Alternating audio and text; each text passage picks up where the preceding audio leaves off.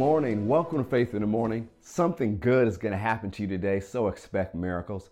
Thank you for joining me today. Faith in the Morning exists to help you start your day with faith and encouragement. And you can find this podcast on Apple Podcasts, on Spotify under the title Faith in the Morning with Kerrick Butler. We also live stream it every day at 9 a.m. Eastern Standard Time on our Facebook, YouTube, and Twitter uh, platforms, as well as on the Faith Plus app and on Faith Plus On Demand. It's actually available there way earlier than the live streaming times. And so, for those of you who might have missed it or you're newer, welcome. We're so glad that you're a part. One of the things we've been doing over the last couple weeks is sharing things that we should say and pray over our children, over our grandchildren, over if you're a teacher and educator of your students to start the school year. And so we've been in Psalm 112 for the last couple days. So let's go back there. Psalm 112. It says, Praise ye the Lord, blesses the man that fears the Lord, that delights greatly in his commandments. His seed shall be mighty upon the earth. The generation of, of the upright shall be blessed. Wealth and riches shall be in his house, and his righteousness endures forever. Unto the upright there rises light in the darkness. He is gracious and full of compassion and righteous. A good man shows favor and lends. He will guide his affairs with discretion. Surely he shall not be moved forever. The righteous shall be in everlasting remembrance. One of the things we've seen in the first six verses, we've already seen things we should say and pray over our children. We talked about earlier this week, but we also see things that we should do if we want to set up generational blessings. Now, notice what says next. Verse 7 He shall not be afraid of evil tidings. His heart is fixed, trusting in the Lord. His heart is established. He shall not be afraid until he see his desire upon his enemies. Now, the thing is, when we look at everything around us in the news and all the things that happen all the time, there are many reasons for us to be afraid because we always hear evil tidings. But notice, the person who's living according to Psalm 112, as we shared this week, and there's so many things we didn't even dive into that this wonderful psalm tells us. The person who is Psalm 112, notice why they're not moved. So he shall not be afraid of evil tidings.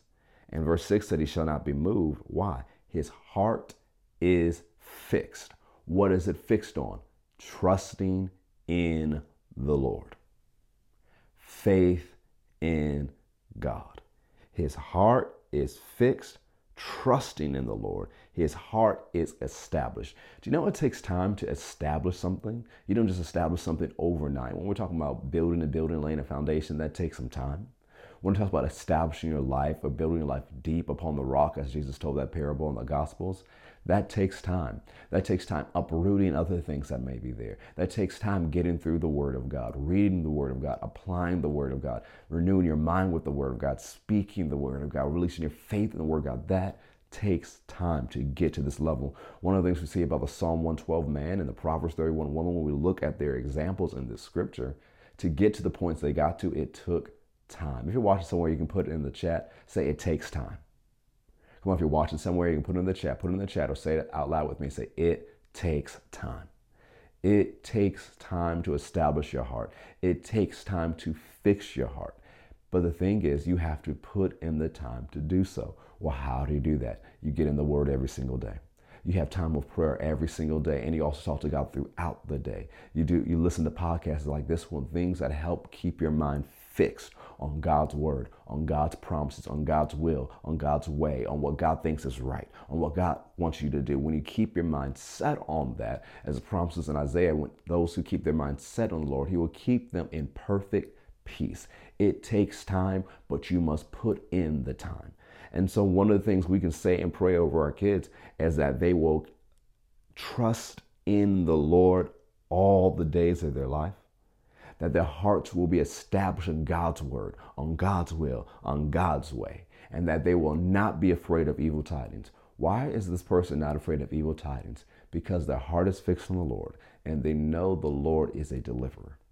They know the Lord is Savior. They know the Lord is their protector. When your heart is fixed, you know that my answer is where I'm looking. My answer is not looking all around me. My answer is my Savior. My answer is my God. So I'll keep my faith in Him. I'll keep my trust in Him, and my heart will stay established. It will stay fixed, and I will not be afraid. Another thing you can pray over your children is that they live free from fear. And we talked about this last week, and the way to do that is for them to be confident in the love of God and in your love toward them.